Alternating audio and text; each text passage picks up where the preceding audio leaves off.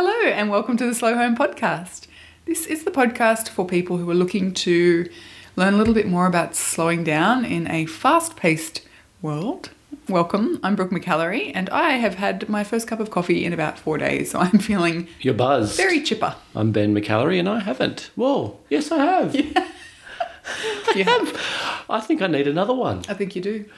Welcome to the beginning of June. Welcome to winter for those in the southern hemisphere and summer in the north. Very good. Very good, Ben. You know how seasons work. So I made a comment on Instagram yesterday that said someone forgot to tell the weather that winter was like two days away. Mm. And I got a flurry of Oh, somewhat frustrated yeah. comments from people saying, well, we got the memo in Adelaide and Melbourne's feeling wintry, blah, blah, blah, blah, blah. And as it turns out, this morning is like three degrees. So It was the coldest morning Checkmate. I can remember for quite some time. so this is a hostful episode and I'm really looking forward to getting into it. Do you have any mm-hmm. messages for anyone? My message, just really quickly, is a big thank you to all those that completed the Slow Home listener survey. That has been, we've been inundated with responses and it's been fantastic. So thank you very much. We've closed that off now. Yeah. But um, yeah, thank you so much for everyone it was for their great insights. Yeah, it was it was incredibly helpful, and very shortly, very soon, I think we'll be able to start talking about what that's going to help us with, Yeah. and what help you with more specifically. But it was it was wonderful, so thank you. But apart from that, no other messages. And we've Alright. got some really cool shows that are coming onto the network in a couple of uh, couple of weeks, and I'll talk a bit more about them next week, maybe the week after. But yeah, enjoy the uh, the show that you're about to hear.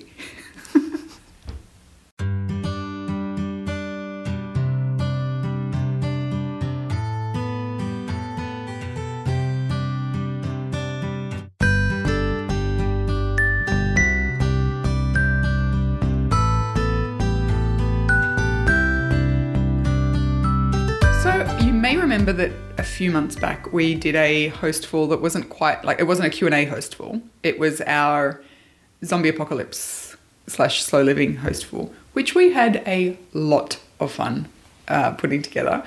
And we thought that it was kind of time to do something similar, not zombies, but sort of in a similarly light-hearted vein. So that's what we're doing today. Yeah, nice. Yeah. I've recently read an article that I got through Twitter, I think, about how people when people die, they take with them five I don't know, secrets to the grave on average, five secrets. That no one else knows. that no one else knows. Now, I'm really interested to find out how they actually know that. That's a good point, actually. I would love to I hear. BS on that story. I would love to hear the conversations that they have with ghosts. I think that would be a fantastic podcast.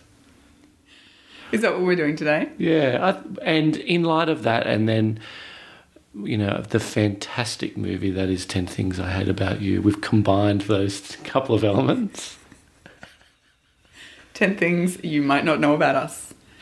AKA 10 things you may soon hate about us. Exactly. So ten insights into us Mm-hmm. that you might not know. I'll give you a bonus insight. Sometimes, you may not know this, sometimes we have interviewees cancel at the last minute and leave a massive gaping hole in our schedule. Sometimes that leads us to doing things like this. Sometimes people mo- might not enjoy it, but that's okay because not everyone enjoys everything anyway. So. Exactly. On to the 10 things. First thing, Benjamin. It is a very kind of in thing to identify oneself at the moment hmm. as. Can't believe I just said very in thing. Yeah. That's embarrassing. Well, anyway, we're all we're finding out some big insights into your personality at the moment. massive dork.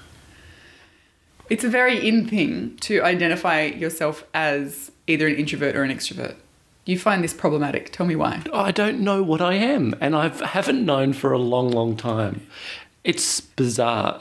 Sometimes I act out as an introvert, and no, that's the wrong way. See how confused I am. Sometimes I act out as an extrovert, and sometimes I perceive myself as an introvert. It's so weird, and it, it gets to the point where like people say, "Well, I'm an extrovert and I love doing this, this, and this," and you're the same, aren't you, Ben? I'll be like, "Yeah, yeah, I am. Yep." And then on the flip side, it'd be like, well, Ben, you, you you're an introvert, and I went, yep, yep, totally. You're an ambivert. I just don't. I can't identify with one or the other, and it sort of flips all the time. Hmm. Sometimes I need to be the loudest and and most vocal, Yes, I concur with that. but sometimes I need my time and would happily play golf alone hmm. and you know be really reflective in my own time. That like I need that to sort of I don't know heal almost Yeah, recharge. recharge. Uh, yeah, God, look, honestly, I hate labels anyway. So while I am quite steadfastly introverted, I don't go around saying I'm an introvert and that means this, and I'm an introvert and that means that. I, I don't know if it helps necessarily in a in a huge amount of ways. Uh, just do you. Sometimes you need people and you feel recharged Yeah. being around people, and sometimes you feel recharged being by yourself. It's just a bizarre. Like I just don't. I don't think I've you're alone in that. I've struggled with it. I'd like to hear from other omniverts. Omniverts or ambiverts? Omni Omni? meaning one. Ambiverts, I think, is the right terminology. Congratulations. Thank you. Yeah, I'd like to hear if anyone else has this same affliction. It's a deep secret that I've been keeping for a long time that I'm glad that I'm sharing with everyone. You feel better sharing it. Yep, Much lighter. absolutely. Great. I just, yeah, don't label me. I We are guess, decluttering our Is- secrets here. Is the key. Don't put me in no box. Exactly. No one puts baby in the corner. Also fitting. Doesn't work. So on to Brooke's first 10 things she hates about uh, me. Brooke's first one is it's an interesting one because it's probably the reason why we're doing this, really, Yep. when you think about Yep. it. So Brooke is, I don't know, it's, worried is the wrong word.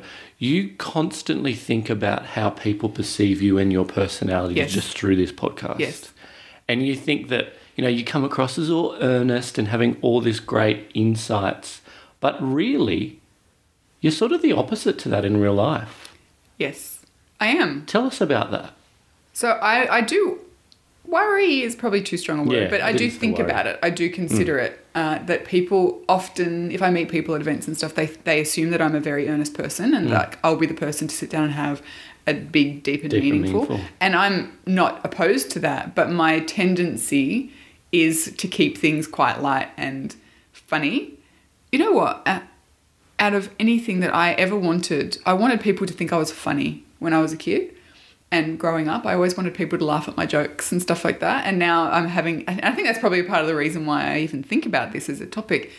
But I, I, I don't know, I feel that people have this perception of me as being this serious, earnest person, mm. which there is absolutely a part of me that is. Mm.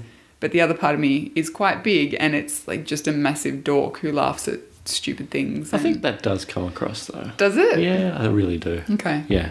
That's good. Yeah. Because that's more like a well rounded view of who I am. But it extends beyond the podcast too though, doesn't it? of it? course, yeah. Like I will I will have serious conversations or in depth conversations with people, but I'll also be the one to like break it up with a joke or something like that. Hmm. Uh, and it's not even like jokey jokey, it's just I don't know who I am is not that Do you use humour as a mask? Yes. I think we all do. Yeah, I think so. Yeah. I think so. And I think for me, it's also um, like a protective measure too. Mm. Like I'll often keep things light in social conversations because it's safer. Mm. I think Mm. you know because when I do talk deep, I like there's no middle ground for me. It's either light or not not dark, but deep. Yeah, deep. Yeah. Like I'll often have I'll be the person at, at a party or a barbecue that will have that conversation with people. Not very often, but when I do, it's like a oh, like a big conversation. Right, it's time to go. Yeah, or like more than once I've been having conversations with people and we're in tears, you know? But Yeah. 95% of the time I'm not But like that's that. that's a nice balance. I'm sure it is. Yeah. I just I don't You know why. worry that people think that you're on that deep level all, all the time, yeah. And it, it's exhausting. Mm. You know, if I was to live that kind of earnest depth all the time, I feel like I would be exhausted. Mm. And I spend too much, not too much time in my head. I spend a lot of time in my head anyway, like really thinking deeply on things. And I think that maybe going light and going funny and going silly is the counterbalance to that. And it works. Like I feel quite balanced in that regard, but I just don't know that other people see that. And then, of course, the question is, why does it matter? And the answer is it doesn't really. But hmm. But I do think that people in our audience, they know you because it's like you have those deep conversations with experts, meditation hmm. experts. You know, when you're talking about all those topics, that's the deep thinking Brooke. Hmm. But then whenever we do our hostful, we're we're sort of Not. light and funny I, I, most of the time. yeah, Yeah. So I think it does come out. Good. Yeah. Okay. so, Ben, second thing that Yes. people may not know about you Mhm. has to do with this job that we're doing right this very second. Mm.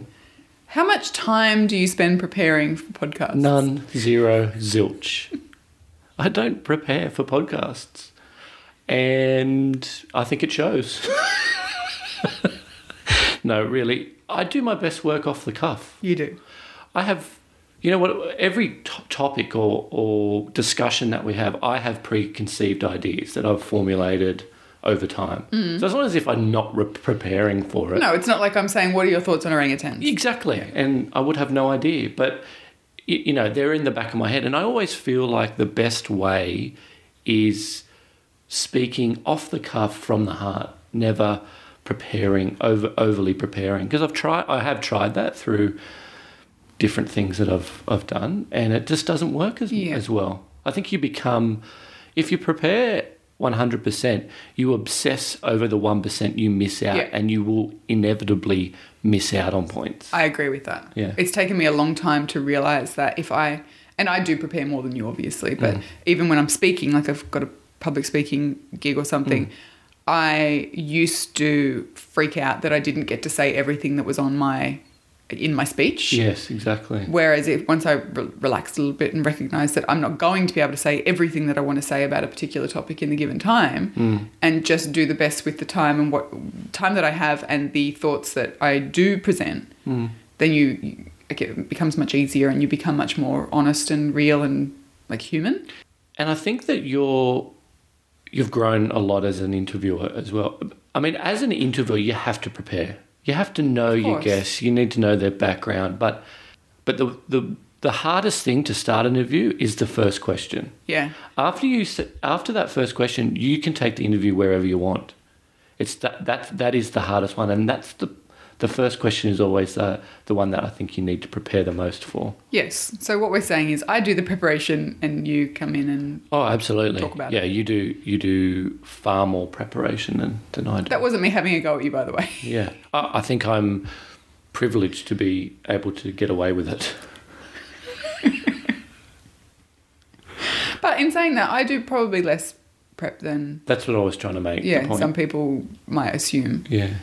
Yeah, because same for the exact same reason. I think that if I had a list of questions that I just wanted to get through Mm. with guests, then I wouldn't necessarily be listening closely to what they have to say, Yes. and they might drop a, an absolute gem in my lap, A knowledge nug. and and I won't pick up on it because I'm already thinking about the next question.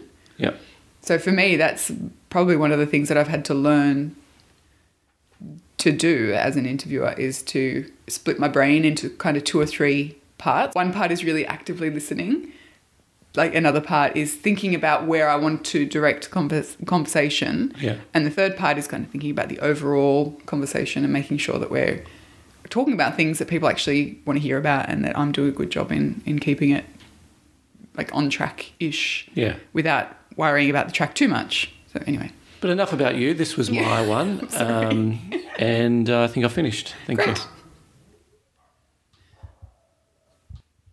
So here's one that follows up on my first one. It's about personalities. And you, listener, might not know that my wife has a very addictive personality. hmm, I do in some respects. What I, do you mean? Well, there are things that I just don't do because I know that I will get hooked on them, and like I've done I know that through experience. Drugs. So, dr- yes, hard drugs. uh, like games and things like um, Mobile games. games your on my phone. Hmm. Yeah, the, I I couldn't tell you the number of hours that I wasted years ago playing stupid games. Like I had this farming game on my phone. I had this farming game on my phone that I was absolutely addicted to. I think it was called Farmville. And hours, hou- hours got wasted every day Yeah, you weren't on the only game. one. No, no, I know. You and I used Yeah. to. This was obviously before our screen feed bedroom, but we would like play Farmville in our bedroom at night. It's gross. It's so gross, and I was addicted to it, and it took like a breath. What are you doing, Brooke? I'm ploughing my field.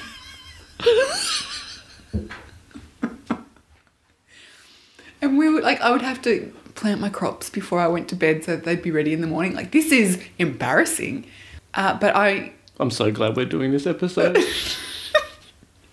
it took a great act of bravery for Hmm. me to delete that game off my phone because I genuinely enjoyed it until I stopped enjoying it and then it just became this thing that I was addicted to. Mobile mobile games are like that. They're they're, designed they're, for that. so designed for you just to always be reaching for your mobile. What's another example? My Little Pony game. Okay, rather than I don't want. Let's get off the topic of games. what else? Uh, I used to be like it with sugary things. Like Hmm. I, one was too many, but twenty wasn't enough. Yeah, yeah, of a chocolate or anything. Yeah. Uh, since I went sugar free last year, I'm much much more measured. Like I could have a, an Easter egg and Mm. not fall into a pit of like chocolate craziness Mm. now. So I think for me, it's having a clean break from something and recalibrating my relationship with things helps me to to deal with that addictiveness. Mm-hmm. I find myself obsessing about things, like not in a bad way necessarily, but if I'm into something, I will talk about it to anyone all the time. Like at the moment, I'm really into Stephen King books. yeah. Like that's all I'm reading, which I'm loving. But I will find myself talking about it in most conversations, Mm. and so like I really get into things. You do. You have that obsessiveness about something. Yeah. Yeah. and then sometimes it passes, and sometimes it just becomes part of who I am, and it Yeah, becomes less like acute. Yeah, so I do know that. But then people will say to me things like, "Well, why don't you harness that addictive personality or that like that I don't know that need for validation or whatever, and you harness it for good, like using it to build positive habits. You know, use like a, an app, like Kelly and Carly talk about this Streaks app, which helps. It gives you a gold star every day that you do Yeah. a new habit in a row. Mm-hmm. But my problem with those kind of things is that the rebel in me is like, you're not going to tell me what to do. You don't get to. So it's sort of this self sabotaging, rebellious streak that means that I can't necessarily harness that addictive side of my personality for anything other than playing My Little Pony. What's that app where it's the time management app where you've u- you use it when you write I really like that one. It's the called tree? Forest. Yeah, the forest one, and and you got to by writing you grow your tree. That's right. I can just imagine you like looking at your phone, you're going, "Oh, you're going to kill your tree," and you're like, "That's right, die, tree, die." I did that the other day. Yeah.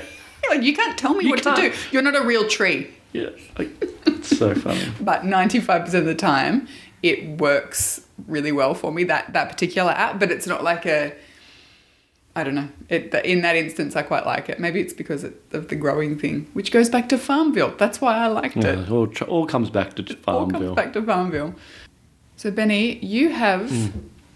A secret talent Yes, you do do I? yes what is your secret talent It was my secret talent. I don't know whether I still have it. That's the thing.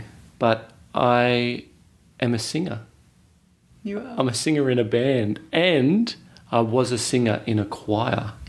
you were I was a boy soprano for the young Sydney singers, and we were sick. A sick boys choir, fully sick. Yeah, and I got. I, I always had a, a really nice voice, and I remember getting teased so much for joining that choir, and I didn't really want to join. I I thought I was a cool guy at school, you were a cool guy and then your mum said so and then I just got, and then yeah, I just got teased heaps once I joined that choir. But everyone, I think, in the end came round for two reasons. One, I sang with Johnny Farnham. Mm-hmm. You're the voice. Mm-hmm. And I also cut a CD and a tape, I think it was as well. Was it a single? No, it was a full double, double um, cassette Wow. recording for uh, Christmas carols with none other than Kamahl. You're really famous. Yeah, I think so. Okay. I think so. So Kamahl I don't know. is- is yeah. Sorry, Kamahl is Sri Lankan Australian that had a deep Very deep. baritone voice. Did he do anything other than Christmas songs? Ah, I don't know. I just oh, I always remember him at candle, candles in the in the Carol- domain. Carols in the Domain. Carols in the domain. How you going? You're quite uncomfortable telling this Uh, yeah. story. So anyway, that that oh, so if you can track down Christmas carols with Kamahl, you'll be able to he- hear me on it. I don't even have a copy anymore. no, I think Mum does right. somewhere. Uh, and yeah, that then turned to uh, bands, punk bands. Uh, So you're in a punk band with Punk- your brother. yeah, yeah, and we were called Heaps. What did you sing? Covers or originals? No, no, no, just covers. We were never, we never. What was your were- best song? Green Day when I come around? Okay. Yeah, we totally rocked. We You're came cool sec- guy. We came second in a band contest at, at school. Okay. At um, but anyway, that's that's you know what a talent, and I've really used that talent. You still you sing around the house now? Yeah, I know. It's one of my biggest regrets actually not keep like not to keep that going in, in some Hmm. You're very ways. good at guitar, though. No, not really. Well- I'm a bit of a plod- plodder on guitar. I do enjoy it, but yeah, it's something that I really regret is not because it was a talent, and I just wasn't, and I just didn't keep at it. I don't like having regrets, but that's probably one of them. Hmm. All right, moving on to Brooke's next biggest secret that she's kept from us. Dun, dun, dun, dun. You are very forgetful. I am. So much so that you often forget what you've spoken about on a podcast. That's correct. So when you go to write your show notes, you'd be like, what did I actually say about X, Y, and Z? Yep. It's not that I forget um, the overall conversations, but if there's an example or something like that, I mean, I think the thing is, for me, a podcast conversation is just one of many conversations that I have during the day. And while I am absolutely dialed in to it, uh, like I said before, I do feel quite, um, I find them very tiring. Like I'll get off a podcast interview and be quite weary because I have been concentrating so hard on, you know, asking really good questions and listening really intently and, you know, doing my best to move the conversation forward. Forward. Mm. So I do find them quite tiring. Like I get out of the um, the office where I record Skype interviews, and I'm all like sweaty and like a bit shaky. So I think that my brain deals with that by sort of putting it behind me, the conversation. So I try to you know jot down a couple of notes as I'm recording to make sure that I, I you know keep the the really important points in the show notes and stuff like that. Um, but if I don't do that, I really, I honestly do have trouble. And Re- as soon as I listen to the beginning of the conversation, I'm fine. Like I'll remember the whole thing. Or if someone will mention it to me, oh, when you know when you were speaking with Bronnie, you spoke about this. I'm like, yeah, yeah, I did. But then there are times, particularly in older interviews, where people will kind of quote or mention an idea or something that we've spoken about. And I honestly just I, I feel terrible, but I can't remember in the detail that that others can. And I, I feel bad about it. So I've started to keep much more detailed notes after we've recorded so that I can go back and search Mm. for, you know, perhaps episodes where we've already answered that question, Question, or yeah. something like that and I can I can provide people with that. But I, my memory I think just in general has gotten much worse probably since I had the kids. Yeah, which I think is I think it's is- fairly normal. Yeah, it's fairly normal. Uh, and and to be honest with you, that what you just said then is fairly normal as well. The the thing that I love about you is that you will you will forget a family member's birthday, I'm so but- bad with birthdays. but you will remember a song from that was played at someone's wedding and you know like it's those Yep. do you know what I mean like Yep. it's those things that you you remember I'm just like how how do you remember, remember that lyrics and not songs. your your nephew's birthday Oh, I'm so bad with birthdays. I, it's terrible. It's really bad. Um, but lyrics to songs from high school, still got it. yeah you do Locked away in the vault. yeah it's I, bizarre will, I know all of the words to Semi-Charmed Kind of Life. yeah Do, do, do, do, do. I'm singing. so, Benny, Hmm. number four for you is somewhat work related. It's about Jackrabbit. Yeah. So I guess the big secret with Jackrabbit is that it doesn't actually. It's not what how we earn our money. No. No, So it's definitely not an income stream for us, um, and podcasting isn't in general. We don't have a lot of spon- sponsors on our podcasts, and that's because most brands we wouldn't work with Yep. we are very strict in who we work with. So I guess the the whole and then the whole model of like a podcast network is is challenging as as well and has been challenging. But it's definitely a lost leader in terms of how we earn our income. I mean, Yeah. I do a lot of freelance work still, and you're an author. You write books I do for write a books. living. Yeah, I, well, yeah, kind of living. Yeah. and so I, I- there's a bit of misconception I think out out there that you just because we're a podcast network network where we we're earning all this money from from that network. Yeah, because I often people often ask us, you know, how did you build your business? How did you create a business that's How in alignment with your, why? why? Yeah. We're still very much in the process Mm. of that, and I think that it's important to be honest about it, you know, in a in a kind of responsible sort of way, because it's not perhaps what some people assume it is, Mm. and it doesn't look like perhaps some people assume it looks like. It's um it's still very much evolving, and there's still like a large percentage of our income comes from freelance work rather than from podcasting. As much as we love podcasting, and we spend an inordinate amount of time on it in comparison to what we earn from it. Yeah. But I think it, I don't know. I mean, why do you think it's important that we tell people this? You know, I think it's important that people know us and Mm. and can relate to us as well. Yeah, no, I agree. We're not, Yeah. but we are building a business, and we realise that for businesses to be successful, you need to put in those type. You need to give a lot and receive very little in return in terms of a monetary sense. yeah, And so I guess following on from that one is your next one, and that's about the delicate balance between sharing and giving through podcasting versus remaining pretty private in your private life. Yeah. Because we do share some pretty, you know, in depth stuff about our lives, but there are still things that we won't go. Well, there's a lot of things. Yeah. Okay, I think uh, you know I love I do love sharing things openly and honestly, both uh, you know in writing and in events and on podcasts. And there's uh, most things I'm happy to talk openly about. Like I've shared really openly about my postnatal depression and anxiety and all that kind of stuff. And for me, that was really important too, uh, because I had decided from the beginning that I wanted to share that. And don't get me wrong, there were raw moments that I haven't shared, and I'm not going to because I don't feel like I need to.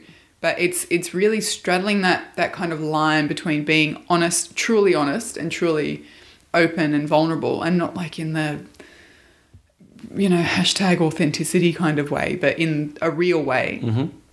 And also preserving certain things just for you know for for us or for people who know me in the real world. Yeah. Uh, and, you know, similarly, I think people who make stuff online are often uh, not pressured, but expected maybe, or the, the understanding is that they will share lots of private moments on public social media, like Instagram. Yeah. And I just don't, Mm. and I won't. And the vast majority of things that I share on Instagram, and this may be to my detriment that I admit it, but I, they are not like live.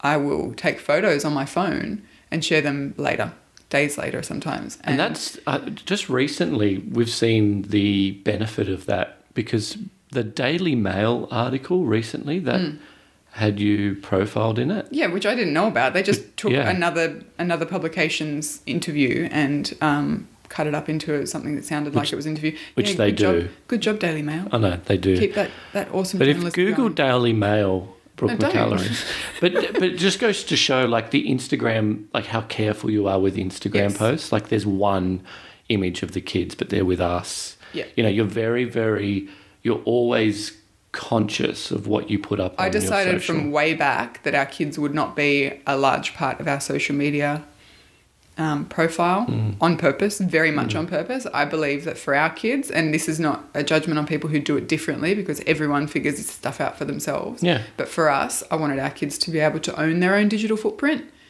Uh, you know, and, and they get to choose what that looks like when they're old enough to understand understand the the importance of that and whether or not they want to be part of social media is totally up to them.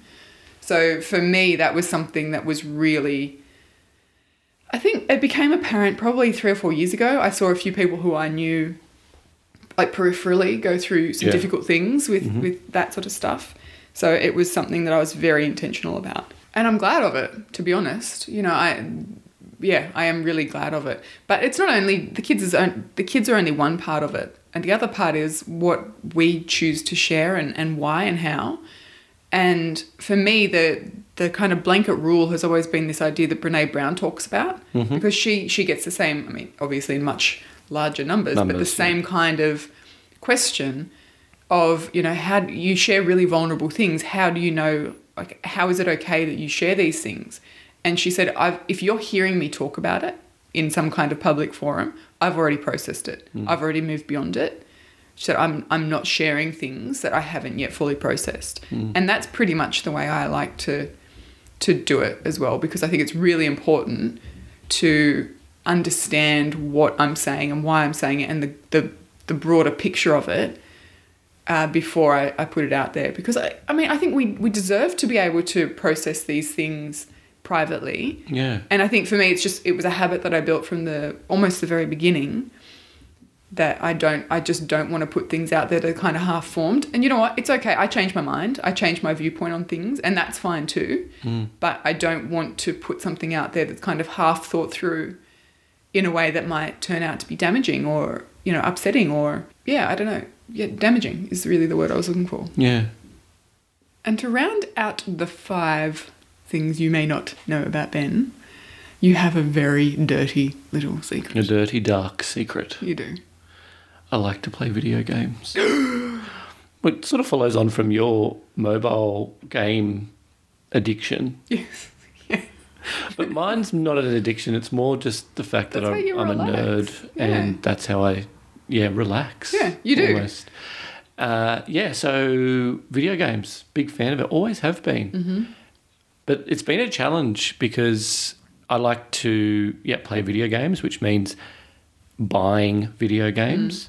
So I've pared back a lot, basically because it takes a lot of time to play a video game. You paid back heaps. You used to play a lot. It never. It was never a problem. No. Like you weren't that person who would play games like during the day or like ignore your family because of it. And if you did ever play games during the day, it would be like while the kids were off doing something else Hmm. or whatever.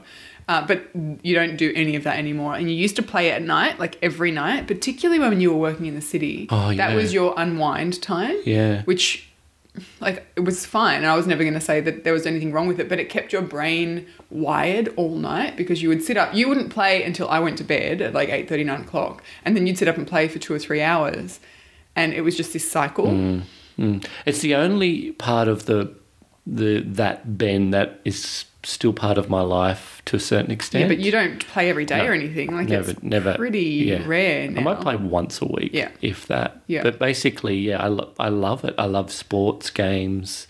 I love I love the fantasy of, of video games Yeah. and getting lost in that world. Importantly, though, it's not you know I don't get frustrated and yeah you used on to get really rare frustrated. occasions may I get fr- yeah but you used to I like know. i used to lay in bed reading and hear you like yelling at the tv Yeah.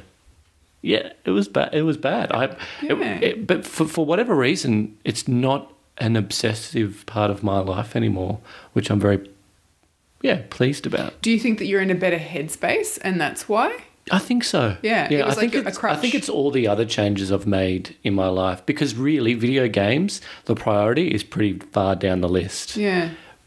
Do you know what I mean? Yeah, so it's just also- it's just not that big a part of my life anymore, and I'm older now.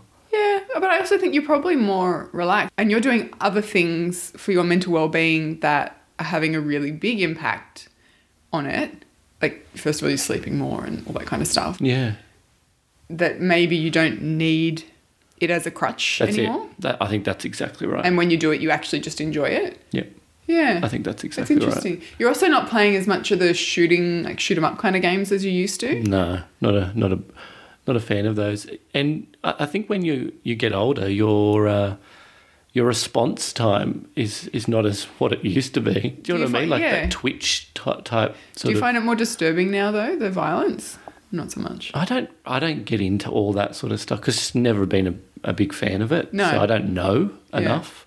Look, and and I think it's a big problem in our society that that um, a lot of kids, a lot of young kids, are playing heaps on int- on the internet, and and those like online um, interactions too. I think are are pretty unhealthy Okay. because there's a lot of trash talking and a lot of swearing, and it's pretty gross Right. what I, what I've, I've I've experienced. I just like uh, sports games Yeah. mostly on, uh, yeah, because I just pretend I'm a sports star because I never would be. You're a pretty sick snowboarder. so that's geez, it you know feels so good getting that off my chest. No, but I think you know I, the reason that that's one of the things that people may not know about us is because I think you don't. First of all, I've never be- spoken about No, it. No, you've never spoken mm. about it, but I think maybe it doesn't seem like it's a part of like a quote unquote slow living sort of Yeah, lifestyle, exactly. and you don't want to.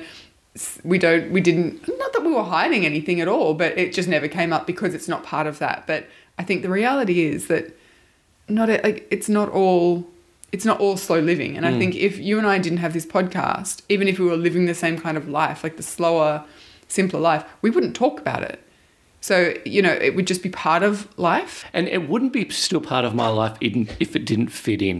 I think is is the big thing.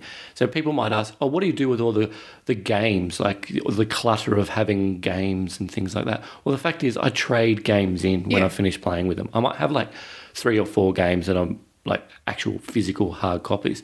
The other thing is, a lot of the games now can be you can buy them like Download. Download. It's a download. It's a digital copy. Yeah. Like music, and that's w- w- sort of what I've been Yeah, doing there's as no- well. there's no so there's clutter no involved. clutter. It's you know, it's the impact is pretty minimal.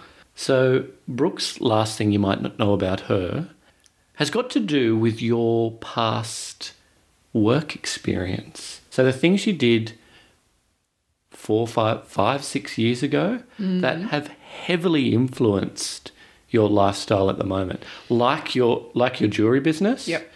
And like like remember your floristry when you were starting to be studying to become a florist? yes i remember that Like those two things, opposite ends to where you are at the moment. yes Did you like completely rebel against those things? not no not intent not purposefully like i don't think I, that's what i i didn't know that that's what i was doing Yeah. but, But it has worked out it like is- that. that is what i ended up doing yes Yeah.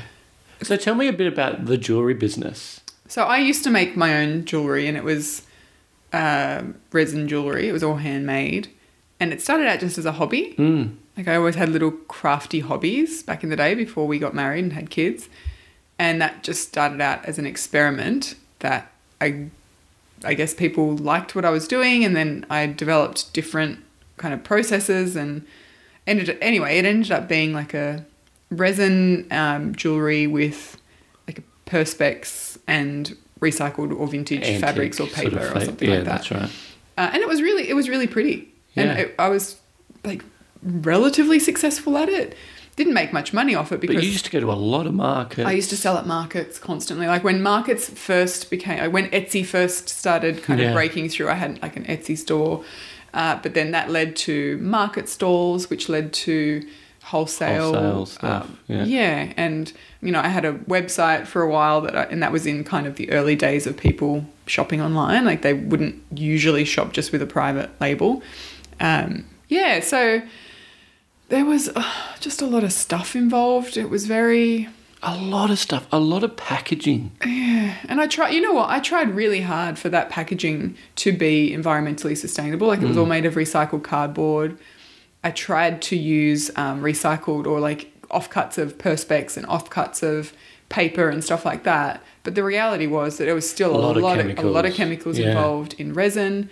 There was shipping and and you know I tried to get like fair trade silver and stuff like that, but it was very hard to go back through the um, supply chain of that. So I I had in my mind an idea that I wanted things to be better. Like I wanted it to stand for something.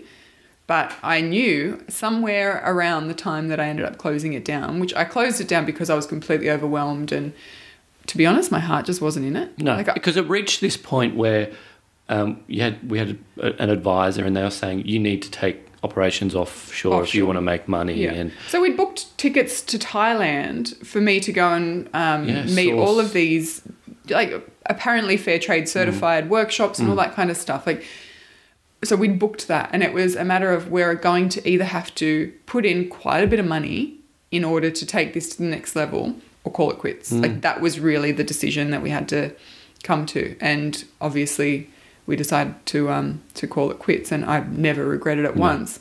But I think part of the reason my heart wasn't in it is because it was just buying into this idea of, of constant um, renewal of stuff. So, you know, I had to, I didn't have to, but I didn't know enough at the time to know that I could have done it another way. Uh, I was creating seasons and, you know, false scarcity in, know, in yeah. the patterns that I was offering, all this kind of stuff. And it was basically just like I'd be stoked if someone would buy five of my necklaces when they only needed one and all that kind of stuff. And it was really, I don't know, there was just something I couldn't even articulate it at the yeah. time, but it wasn't where I wanted to be. It wasn't mm. what I wanted my life to be about, like just this constant selling and making and selling and mm. making. And I've never really put them two, two to two no, together. and now you know what? Like, I didn't really either. Like No. it wasn't me going to like simple living wasn't a rebellion against the jewelry Mm. necessarily, but the jewelry moment in life was kind of peak stuff for us. yeah, That's when I was so overwhelmed and so busy and so anxious that I never had time to think about anything else. That everything else in life got really overwhelming and full, and like we had a house full of crap because I didn't have time to consider it, and I would just buy things because I thought I needed it, and it was convenience was a big, big, big factor in my life then Mm. in terms of everything. Like I don't worry about trying to source it secondhand, just, Just buy it, easy. just buy it, Yeah. buy the takeaway, buy the this, buy the that yeah. and um, yeah, it was. So it wasn't a direct response, but it certainly was looking back on it. Remember when you were studying floristry? I do remember that. What I really you became a florist? well. This is another thing that I, I really enjoyed working with my hands. I enjoyed the creativity, uh, but there was a lot of waste in floristry, like a huge Cut amount of waste. flowers, that in in the kind of floristry that I was studying yeah, there was a lot of plastic there was a lot of wrapping there was a lot of like that weird floristry foam stuff. Yeah. um, there was huge amounts of waste in terms of like the cut flower industry too. You know the vast majority of foliage that you'd get was chucked in the bin. And it was i really enjoyed the Creative. the creative side of it. And there are certain types of floristry that are probably more sustainable than what I was studying. Mine was like really traditional. Yeah. And I guess there was an underlying uneasiness there for me in, in terms of the waste, both plastic and plant. But also like the chemical use in in the cut flower industry, like the more traditional commercial cut flower industry, uh, and the fact that it's so many of the flowers that we have here are shipped in from overseas, Seas. and who knows what the the uh, the you know the life of the farmers and the growers and the cutters is, is like for those people who are living and you know in those countries and cutting those flowers. Like there was a real sense of imbalance and inequity in the industry that I couldn't really articulate. Like I didn't know enough to to know that I wanted to explore that further. But yeah, I think looking back, there was certainly that element of Big time. sustainability and and, Yeah. and It's just fairness and equality that It's amazing that how it's all come together now. That it's both those things have heavily influenced where you are now. This has been good. I think so. Okay, quick few questions. Oh, yeah. Haven't prepared. Good. You're on brand then. Uh, what is the best movie you've seen recently? Guardians of the Galaxy Volume 2. So good. What is the best TV show that you're watching at the moment? Master of None. I love it. I love Master of None. Uh, what is the best podcast episode that you have listened to recently? Uh, Comedy Bang Bang eight year eighth year anniversary Mm-hmm. episode with everyone on it. With everyone. it goes for like three hours. What about you? Favorite movie? Re- favorite recent movie? You know, I watched The Mist recently. We watched The Mist recently. My goodness. I don't know if I'd call it my favourite, but geez, it left a mark. a significant mark. What book are you reading at the moment? Dark Tower, Book 7. Why is that funny? I don't know. Does every single response is related to Stephen King? Oh, uh, no. Favorite podcast episode? Oh, so I listened to this. ep- Stephen King's. Uh, I do listen to a Stephen King podcast, but that's not it. Uh, it is Unqualified. Anna Faris has a podcast called Unqualified. It's hilarious and rude, and don't listen to it with your kids. But she had an interview with Terry Crews recently. Man, it was incredible. So he's a actor. He was an NFL player, but he spoke about this idea, like the cult of masculinity, and it was really. I, I haven't stopped thinking about it, and I listened to it a few weeks ago. You know those. Uh, I don't know. Just listen to it. Yeah. I think I think most people would benefit from listening to it. Uh, and I talk about it to everyone at the moment. like I managed to weasel it into every conversation that I have. Because you're a weasel. I am. Anyway, it's worth listening to. Thank you very much. Thank you very That was so much fun. Hopefully, it's fun to listen to. And we'll see you next week. Have a good week.